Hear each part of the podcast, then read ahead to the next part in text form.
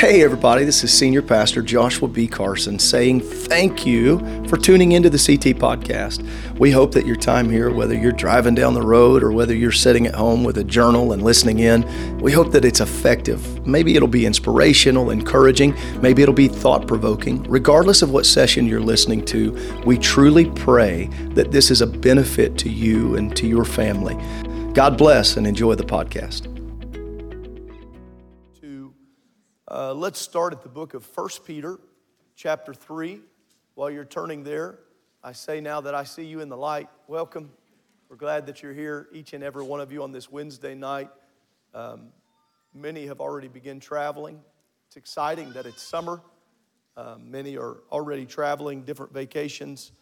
Um, but we're excited. We want them to be safe to each and every one of you. We're excited. Camp season is about to be upon us. Uh, many will be sending their young people to camp starting next week. We want to be praying for them. Everybody said amen. amen.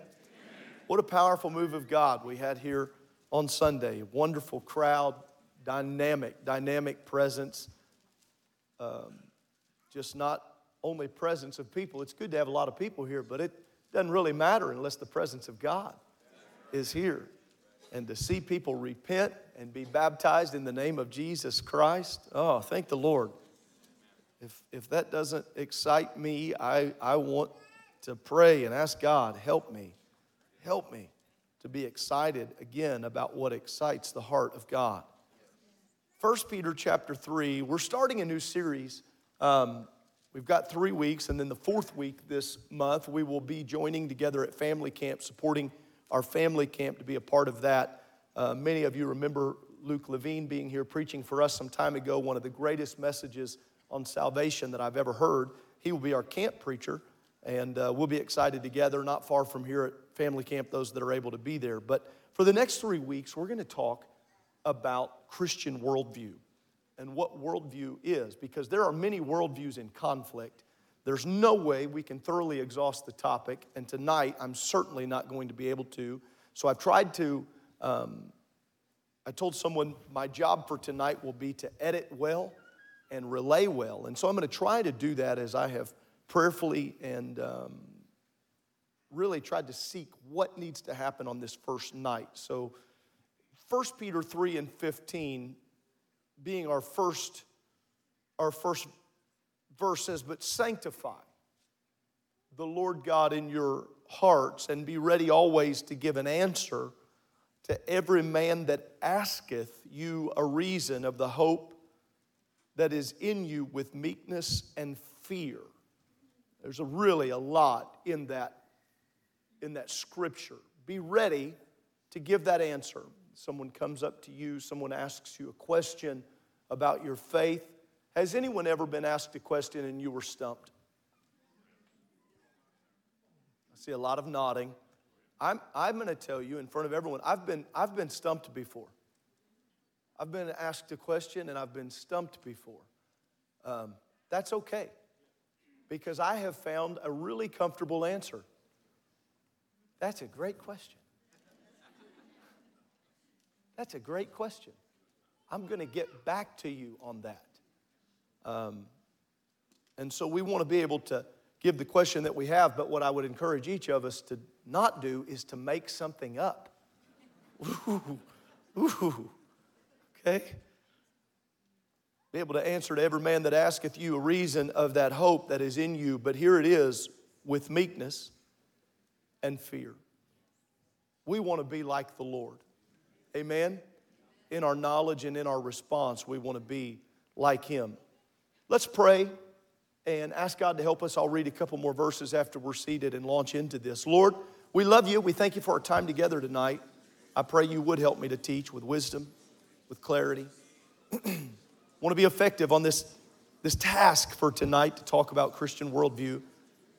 Pray that you would help us, set us up for what you're trying to accomplish through your word and through this teaching. We're asking it in the name of Jesus Christ. And let everyone say, Amen. Amen. You may be seated. For those that would like to put these marks into your text, into your Bible, if you don't have them already, or if you're taking personal notes separate from what will end up in the Church Center app. Again, all those notes will be dropped in there later tonight. You'll be able to have full access to everything we've prepared. But Colossians chapter 2 and verse 8 is the next verse that I would read to you. Beware, lest any man spoil you through philosophy and vain deceit. After what? The tradition of men, after the rudiments of the world, and not after Christ. Um, incredible opportunity. I wouldn't embarrass him, but I had a great opportunity. Brother Marcus Grant and I spent some time together here just yesterday, and he told me about a paper that he had written on Jesus' name baptism. And if you know me, if you tell me about something like that, I want to read it immediately. He was probably thinking maybe I'd read it sometime. Man, I started processing that paper, reading that paper. It was so excellent um, on him tracing the historical, all the way from the apostles up until now, of individuals that were baptized. And there's a lot of scholarly and non scholarly evidence of being baptized in the name of Jesus Christ. We need to know when we teach something, when we preach something, and I would even speak to us when we cheer or champion something, we need to make sure that that is founded in the Word of God, not in the philosophy of men. Somebody say amen to that. Not simply after the tradition of men or the rudiments of the world. Ephesians chapter 4, my final scripture to kind of use as a launching pad here tonight, Ephesians 4, verses 17 and 18. It's written, This I say, therefore, and testify in the Lord, that ye henceforth walk not as other Gentiles walk in the vanity of their mind. Remember our first reading tonight in 1 Peter about that hope that's in you with meekness and fear. He said, Walk not as other Gentiles in the vanity of their mind. Verse 18, having the understanding darkened, being alienated from the life of God through the ignorance that is in them because of the blindness of their heart. Everyone in this room, whether you know it, acknowledge it, or not, and every individual that you deal with on a daily basis has a worldview. It's just the truth. What we teach, what we preach, what we shout about here is tied to our worldview. Now, for some, this will be too surface. For others, this will be too deep. I'm going to do my best to find the happy medium here. How do we define what a worldview actually is?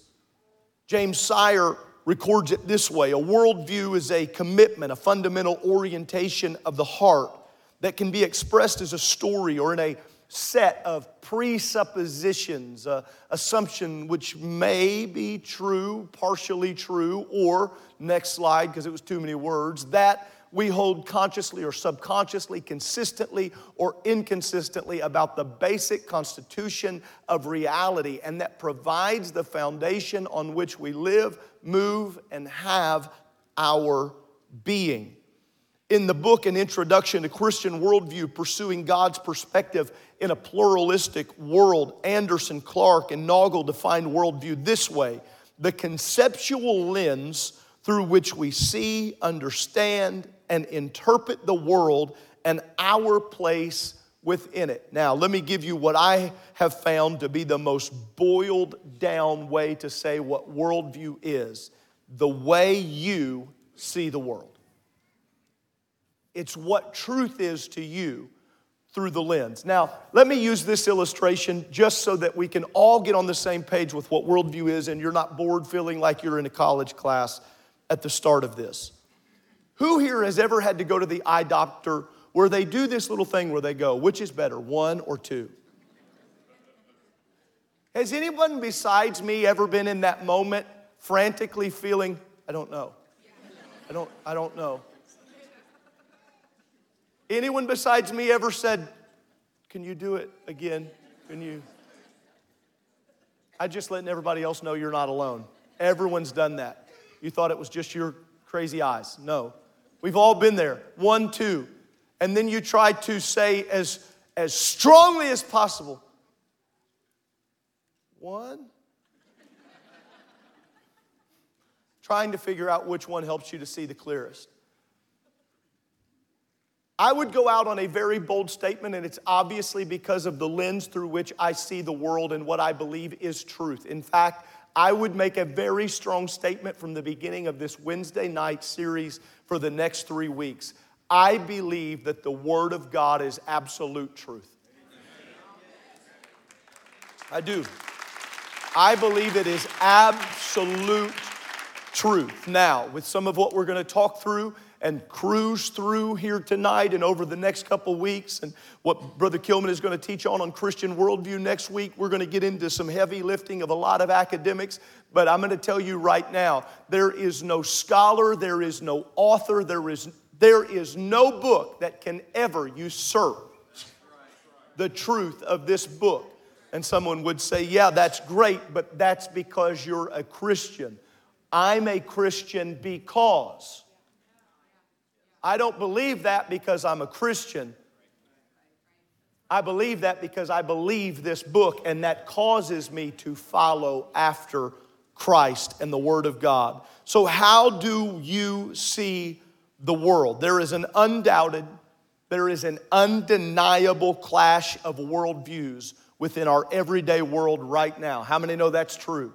Undeniable clash. There is, has been talked about for the last century, worldviews that are in conflict, but it's never been more prevalent than it is right now. And there are worldviews that have been sliced out like an onion, and everybody's calling everything a worldview. Well, we can't deal with that tonight. We can't go into the minutiae. I'm going to deal with some majors here in a few minutes. But before I can really get to what is a worldview, I have to be okay as a Christian, as a believer, as a Christ follower, and you do too, to say, here's what I believe and this is why I believe what I believe. I feel as a pastor that I have to be able to answer the question to God were you comfortable if they clapped about what they did not comprehend? Because I've been to a lot of places where I have seen incredible amounts of young people that all they needed was the right melody to cheer along. All they needed was the preacher to use his voice the right way and all of a sudden say something, and everyone else clapped, so they clapped. Several stood, so they stood. It's one thing to be able to stand with the masses, it's another thing, ladies and gentlemen, to be able to stand alone. To stand alone. And we probably need to remind ourselves as we begin this journey here tonight standing alone in a time where they faced great opposition is what allowed the apostles to move forward. They were that popularity did not last. How many know there was persecution and there still is persecution? I want to make sure I'm not a part of the church because it's the American church and I don't deal with great opposition. I want to make sure I'm a part of the church because I believe this doctrine. Make sense? So there is an undoubted and undeniable clash of worldviews within our everyday world. If you don't think that's accurate, go into any business in Indianapolis during the month of June and take your strong Christian stance and voice it. Because I'm the one that have different employee, uh, different individuals from this church that are employees that are coming and asking me for coaching on how they're supposed to act during the middle of their work celebrations that are taking place this month. Here's what I think you might be in the world, but you don't have to be of the world. You may work at that company, but you are not slave to that company. You are not slave to that company nor to their ideologies. I don't care how hot the furnace is turned up. You don't have to bow to that image and you don't have to applaud that God that they're serving. That is not our worldview. And whether they say it's okay or not, our worldview is in direct opposition to that. Amen. Conflict comes through the belief that one worldview is correct. Well, if this worldview is right, that means another worldview has got to be. Isn't that an ugly word? No one wants to be wrong. Everyone wants to be right. Do you know that's really what self righteousness is? To be right within oneself. But the lens that we look through this, Alvin Toffler said every person carries in his head a mental model of the world, a subjective representation of an eternal reality. We've all come to this place. And again, I'm not talking about all the sub worldviews or subcategories, and we might briefly touch some of them. But overall, what is the lens through which we look? And I remind us before I begin to ask these fundamental questions if we are not looking through the way we raise our children, through the way that we treat our finances, through the way we treat our time, and the way we treat each other through the lens of the text, then we better ask ourselves then what lens are we looking at it? Because if I look at this world and treat this world, or if I look at my income or my finances and I treat that, or I treat my calendar, or I raise my children, you wanna know how to really mess up your children? Stop correcting them biblically. And we can go down the line in every facet of humankind every facet of humanity and the way that we deal with it. The greatest instruction that we can possibly receive is to see it through the lens of this holy text. Amen. Five major fundamental questions we're developing this worldview from, okay? Number one, where did we come from? Where, where, where, where did we really come from? How did this get started? Now, we, as Christians, we believe we can find creation starting in Genesis. But how many know you don't have to travel very far down your block to get an argument on that? All right? Number two, identity. What does it even mean to be a human? What does that really mean for us? Number three, what is the meaning to existence? And I'm not talking about some philosopher. What is the meaning? We believe that we exist for one reason to worship the Lord. And because we worship the Lord, it's tied into everything we do. Those things I was talking about a moment ago on how we treat our family and finances and time and all, it's tied to that on why we exist. Number four, morality then how should I live? And, and does my worldview affect that? I would tell you 100% your actions and your worldview go hand in hand. That's why it is easy for us to challenge one another. Let me give you a very, let me give you a, a broken down, since we're going to get from the same writings of Paul that, that wives are to love their husbands, submit to their husband as Christ loved the church or, or husbands, wives, uh, as Christ loved the church, and women are supposed to, or wives are supposed to be submitted to the husband. It's not this guys dominating over women and, and or women being all used under the authority of men, but you're direct in that relationship with your spouse, your husband, and your wife, and the way that that looks. And so, if your husband says he loves you, but he beats you up, I've got scriptural trouble with that. I've got scriptural problem with that. Anyone that's ever tried to take Christianity and, and, and say that it's not tied to morality, that's ridiculous. Our morality is tied to it. And it's, it's, it's in our conversation. It's in our humility versus our vanity. It's in the fleeing of fornication and lasciviousness and perverseness. But it's also beyond just looking against the negative and moving towards the positive. And how about that fifth question? This is the big one. This is the one I'm caught on right now. How does this end? How does this end? Because if we truly have a biblical worldview, we, we must start, Brother Trano, from like that text you sent me today, doing an outreach in a neighborhood we haven't been in before. Send me. That stuff gets me so excited. Here's why. Not because we might meet some new person, we might rescue some soul. And if we ever, if we ever get off balance to where we treat people first as personalities and as the flesh that they carry,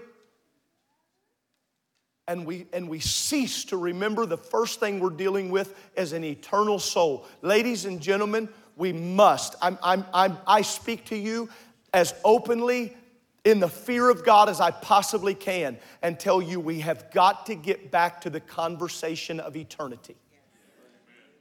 We must. And I don't mean just in the church. This isn't come me wave a white flag two weeks ago and talk about heaven's coming soon and we'll sing a song about heaven. And no, I'm talking in our homes. We've got to get we got to get back to talking about eternity. We've, we've got to get back to talking about the reality of the final destiny of the soul. Because there is a final destiny. And our worldview, this Christian worldview that we have, that is in direct conflict with so many other that are out there, this worldview tells me the most important words of all of my being are going to be if I can hear him say, Well done how good and faithful servant. And if we are not careful, we'll, we'll have a what we think is a biblical worldview, but we will become so engulfed in the world we live in that we put more time and energy into a paycheck that's temporal than a security that is eternal. I want to please God. I want the Lord to be pleased with me. So I want to I want to talk here briefly about some uh, major worldviews. We're not going to cover them all. I want to I want to talk about uh, theism, pantheism, atheism. There's offshoots of all of them. I'm trying to uh, deal with them in, in some way uh, that we can get a grasp before we take a little more of a deep dive. But theism, okay, theism, let's start there. God made all things. I am not apologetic that we get excited in our churches talking about this. In the beginning, God. It is the foundation of everything we have, everything we are, everything we say, everything we do. It, I, I, encourage our, our, our young ministers and aspiring ministers if you're going to have a good word, it had to Start in God. That's why we don't build messages around illustrations. I remember a long time ago, Brother Mooney um, telling me when I was just a student here, you don't, you don't take an illustration and then try to find some scripture to go with your illustration. You get in the Word of God and let that, let that Word move on you and shape you and work on your heart. And then you go illustration searching. But if you want to find which one is more substantial, I, I can tell you as a, uh, as a preacher that's been preaching for decades now, I'd rather you remember the text than the story. I'd rather you remember some rather than some story that we talk about a, a, um, a ship that was going down or a, a kid that was pulled from the water or a, even a humorist. And we do everything we can to try to capture the attention of people. Part of this uh, worldview is this postmodernity. I've said it before, I'm going to say it again. As speakers, we are tasked to try to find a new emotional hook for, for listeners. Brother uh, Butler, every two minutes we lose audiences. This is the national statistic. So I, I got to get up here and sing and dance to keep everybody's attention, and every two minutes tell a new story. But the truth is, we can either reach for ears or we can reach for souls. Huh. And so, when in an effort on a Wednesday night Bible study to reach for, for souls, maybe not just yours, but your families, I'm going to tell you there's nothing more important than this word getting into your heart and getting into your home. I know that I am in direct conflict with much of what even the city I'm preaching in believes, but I want it to hit the atmosphere as much as it hits the speakers. In the beginning, God created the heavens and the earth. God created man. I don't believe it was a big bang. I went to the zoo not long ago.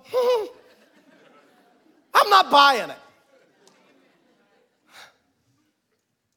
In the beginning, God, theism is this idea, this this belief, this worldview that God not only created, please catch this, but that God longs for communion with His creation. Every man, every woman in this room, you are God's greatest creation.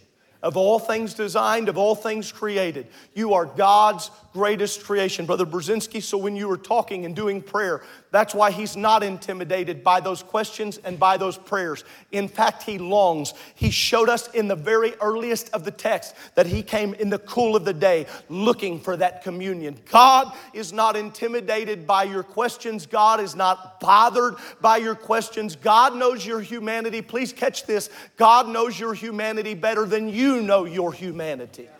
And so he's not thrown by you coming and posing questions or challenging what you're dealing with in your normal life. That's not your newsflash. We're not going to intimidate God.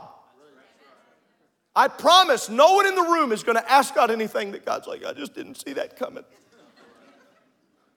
He can handle our questions because if we have genuine questions, we come to Him and we converse with them. What would have happened for mankind had they had a follow up conversation about the fruit of the tree? Ladies and gentlemen, He can handle your questions. What He cannot, what He has a hard time with is people isolating from that communion. And this is the world we live in a world that is isolated from that communion. Theism, God created it. And from Genesis to Revelation, God looks, longs for communion with his people. So, because we are we have a theistic worldview because we believe in Scripture and we have a biblical worldview. We believe in theism. Because of this, we also believe that God speaks to men and that men speak to God. Do you, do you realize some sometime over the last couple decades, preachers started getting taken shots at when they said, The Lord spoke to me. People started going, Come on. Come on. The Lord spoke to, the Lord spoke to you. I feel it right now. Some are like, well, you know, every, sometimes they said they heard from God. I'd rather trust that they heard from God. You want to know your easiest, your easiest way? If they heard from God, it won't contradict the word. If someone comes to you and says, Oh, I heard from God, but it contradicts the word, they're not going to get some private revelation that is against the word of God. But if they come to you and they've heard from God and it's lined up in agreement with the word of God and it's applicable, thank God. I am one person that stands here today because I know I had a pastor that could hear from God. I had parents that could hear from God. And even when God seemed silent in prayer, They'd go hear him in the Word. Last time that I taught here on Wednesday night, last week we, we were talking about personal Bible study. How many remember that? Two weeks ago, we had to cancel because of the parking lot, which looks great, by the way, thank God. But two weeks ago, I was challenging personal Bible study to learn and to grow in the Word. Because of our worldview, we don't treat the Bible like it's just another book on the shelf. We don't use our Bibles to prop up the uneven corners of our table. I have a personal conviction. Some of, I, I, was, I don't even want to say who it was. I was with someone not long ago, and they kept putting something on top of their Bible, like this. And every time I just, I just reach over and just set it down next to. Me.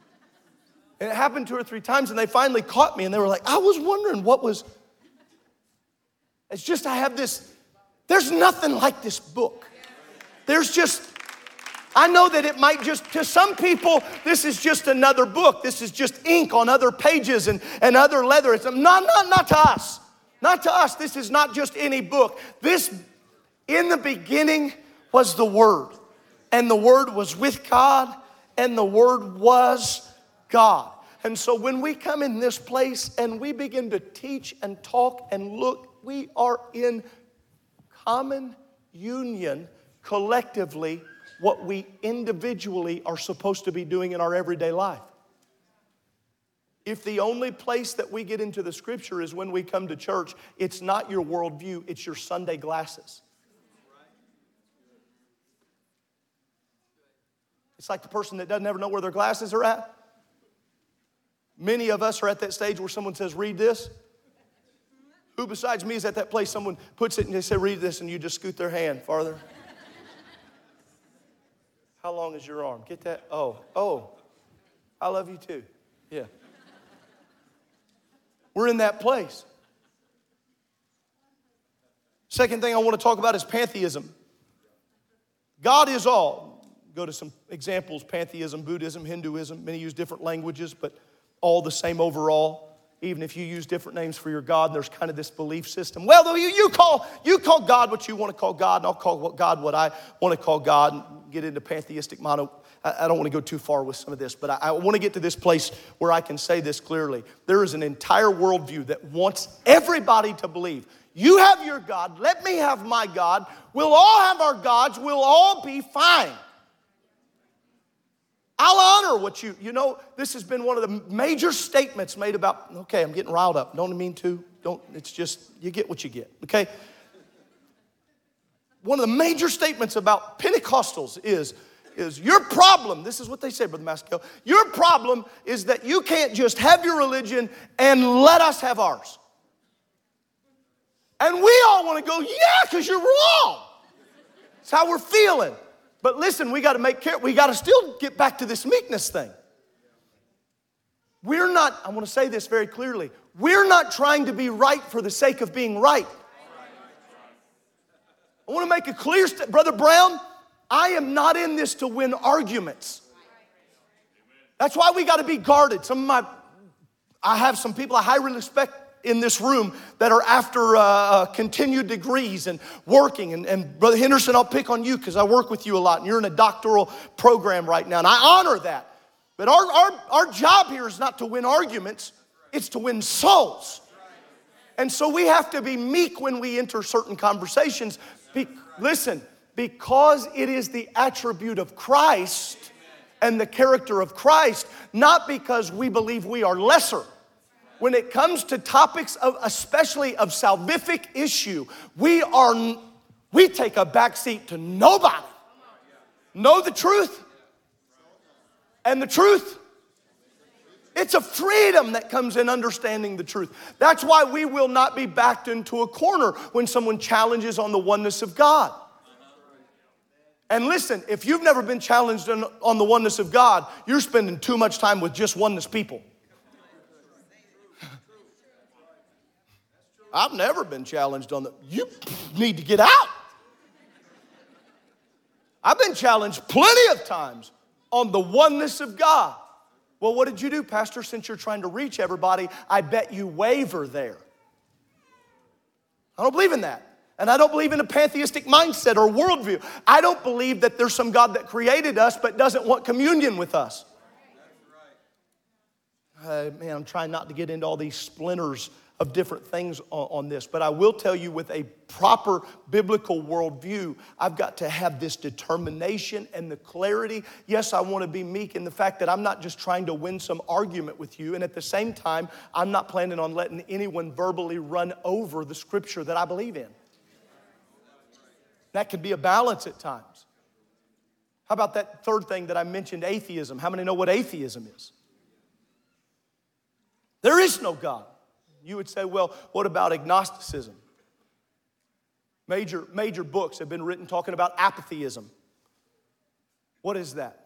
What are these, what are these things that have spiraled? I, I, call them snowballs. Some of you have done the financial stuff where it snowballs. That's what's happened to us in worldview. It's just kind of snowballed, and one thing has led to another. And this atheistic view, um, atheistic view, you're going to end up in a place of, of, of naturalism, end up in nihilism. How many know what nihilism? Nihilism is the most depressing conversation in the world. Some of you never heard about nihilism. You've heard about Christian worldview. Nihilism, this, none of it matters. None of it really matters. I don't, I don't think we should, I don't think we should really worry about it because none of it, none of it at the end of the day, ladies and gentlemen, you want to know why we have the amount of teenagers killing themselves? Nothing really matters. You want to know why we got teenagers rioting in the streets of our downtowns?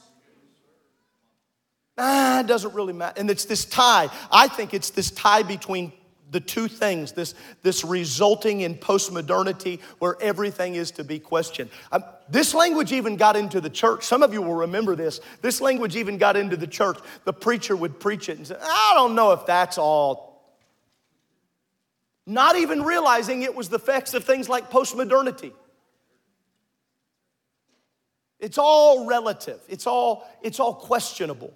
So you preach it as absolute truth, and here's how we do it on the scholarly side. We'd look at Pastor Lopez would get up and preach absolute truth about doctrine, but I'd have this part of me that would say, "Yeah, you picking up some theological boulder, prove it." Well, I, I thought I just did. I read to you from the scripture. But if there is no honoring of scripture, there is no honoring of the principle of the scripture. Right? That's why I speak to us, ladies and gentlemen, on this start of this series and tell us we've got to fall in love with this Bible. We have got to be in love with this word. It's not just, it's not just one or the other. Let me, let me, um, let me go here. I want to, I want to try to make sense of this. I want to try to tie this together uh, just a little bit. Uh, I don't want to get too far off. Deism. Everybody say deism. Deism's this historical result uh, of the decay of robust Christian theism. And, and I want to say this because I have a slide. It's where deism is like a strip of land between the two continents of theism and naturalism. See, if you, see this right here? It's this, it's this slide. Theism is this um, God created and, and wants communion. And we get into this place of deism where we're like, wait a minute, there is a God, but I don't think the whole communion thing matters. There, there is a God. He, there, there's a God. There's a quote, air quotes. There's a, there's a God. There's a thing, like there's a creator. That's what deism is. It's this slide to, and, and here's how it got used, Brother Norman, even in the church.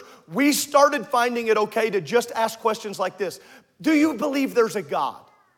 And if people said yes, we're like, Yes. That was never the plan.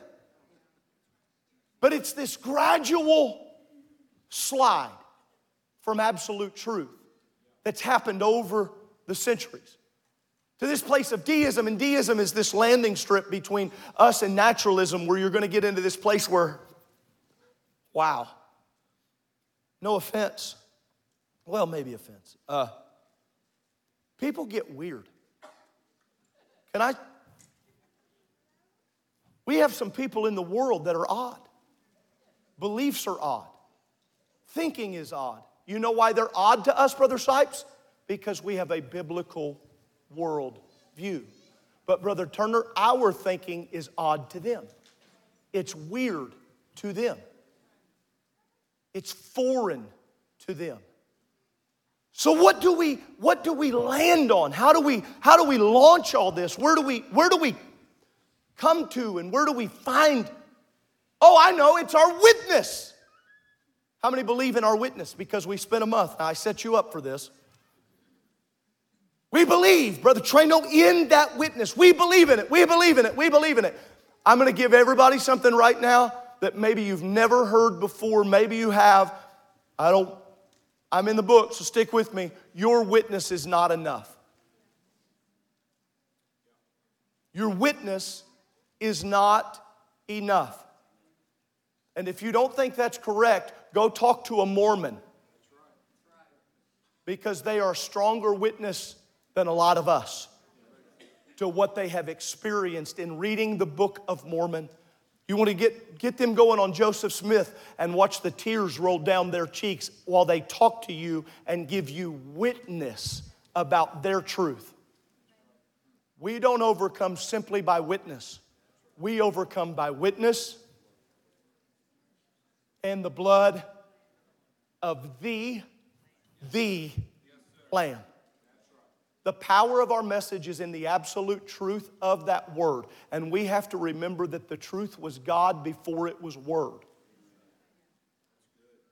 And so we overcome by our witness, but also by the blood of the Lamb. How many remember in John chapter 4 when Jesus enters dialogue with a woman on the well? This woman, through her worldview lens, begins to say, We know Messiah will come. She had a particular view, a lens that she looked through.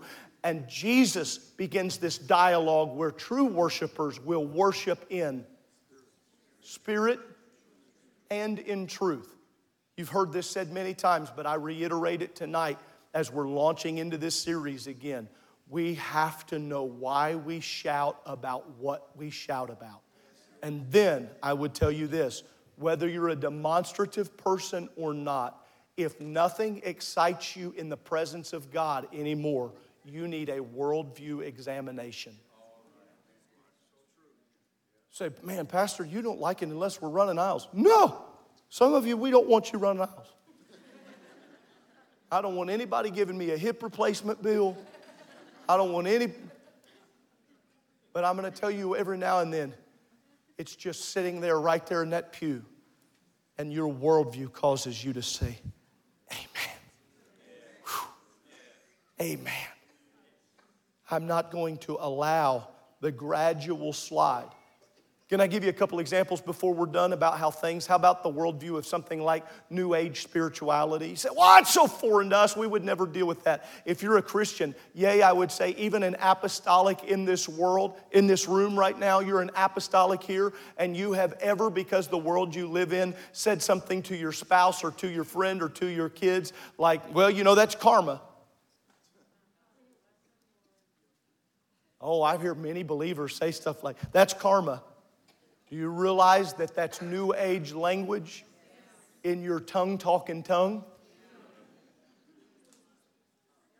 That's why I think as parents, we got to be tuned in to what our kids are saying. We better be careful what language because this world's trying to baptize them with a philosophy and with worldviews that are atheistic, and pantheistic, and every kind of you, you walk through it all. We've got to be careful what, well, what goes around comes around. That's a long ways from reap what you sow. That's a long ways from the modern, well, it's just a modern way of, no, it's not. Just like there's certain things we can't replace. We can't replace doctrine, we can't replace scripture because we can't replace our lens. And the big pressure, I'm, look, I'm gonna give everybody in the room hope, okay? Watch this. See that? Hope. Buried my grandmother.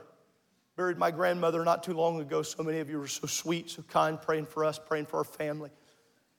The church I walked into to bury my grandmother had a big flag hanging in the window because it's a gradual slide of acceptance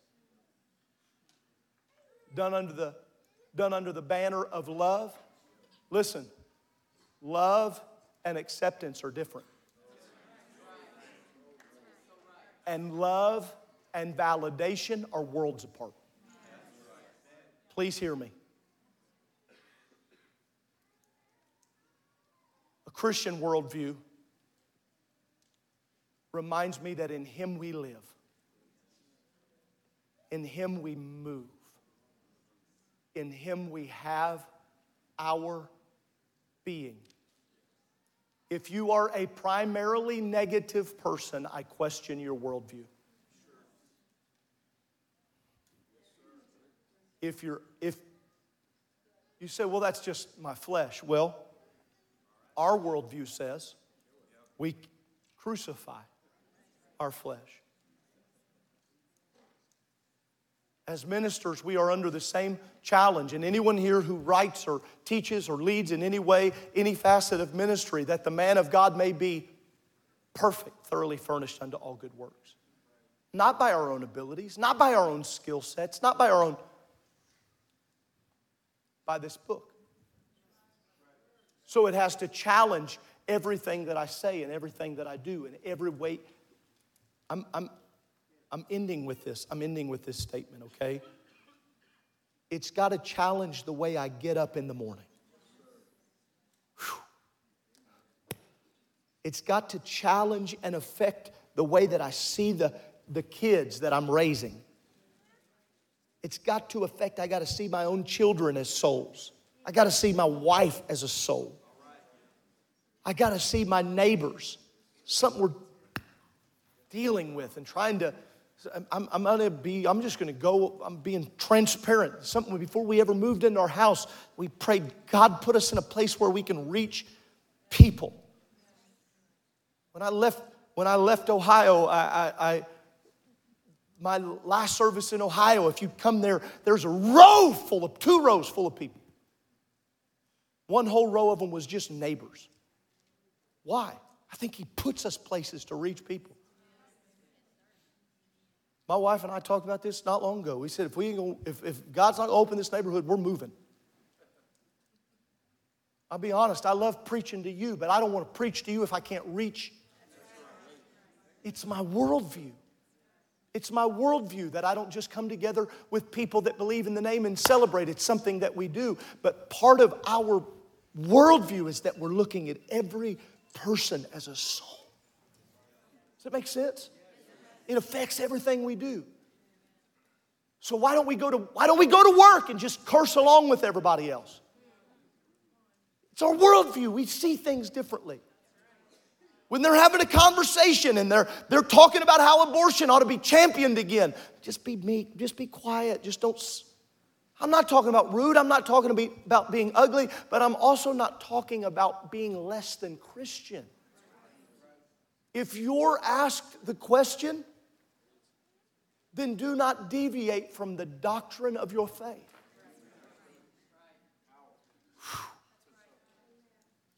God, we want to please you. We, uh, we want to please you. It's summertime in Indiana. It seems like the morals of our world are evaporating in front of our eyes. Trying not to focus on the negative, so we're turning our attention to the cross. And we're asking you for help to be what you've called us to be we find strength, we find positivity, we find encouragement. We, we find that because we look to you, but yet we know that every day is not going to be easy, but if we will live in you, every day will be right. Help our judgment not to be clouded by the ideologies of this world. Help us not to make compromises at work built based on the social customs and, and work customs. Help us not to cash in our worldview for the tolerance of others. I pray strength for every parent in this room. I pray strength for every grandparent in this room that we would not make allowances in our homes that are contrary to the convictions of our soul. I pray you'd give us strength to be Christ followers I ask that in the name of Jesus Christ. Would you stand with me in this house right now?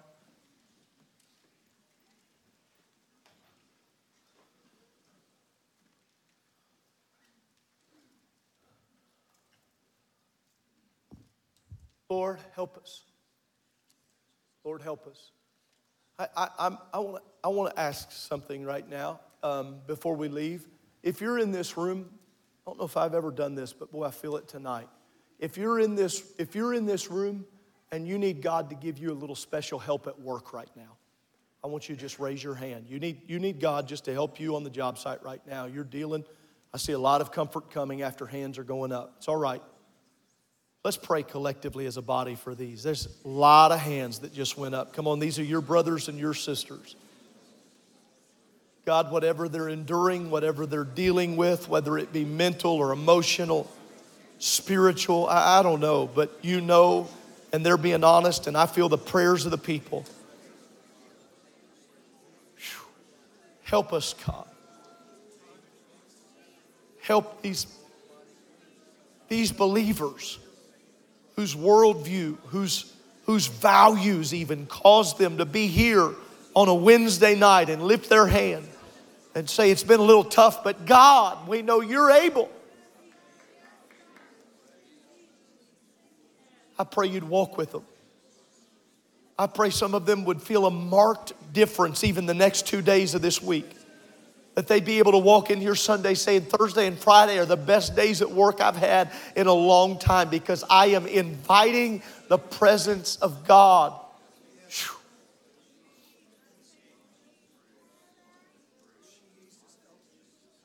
To the person in this room before we leave this house to the person in this room that thinks, man, I go to a, I go to a workplace that doesn't have the presence of God at all. What know ye not that your body is the temple of the Holy Ghost?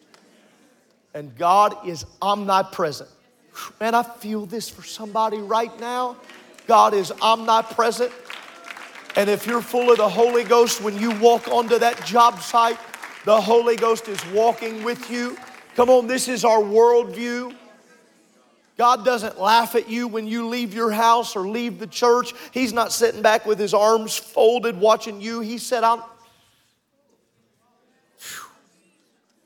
never leave you, never forsake you. Somebody needs, this may be the number one reason we're here tonight. Somebody better hear me. He's not left you, He's not forsaken you, He's walking with you. If you're full of the Holy Ghost, the Spirit of God is in you. And He wants to do a work through you. Be the God we serve, not just the God we talk about. We ask it in the name of Jesus Christ. Oh, somebody say amen. amen. God bless you. Fellowship one with another, brothers and sisters. We dismiss you in the name of the Lord Jesus Christ.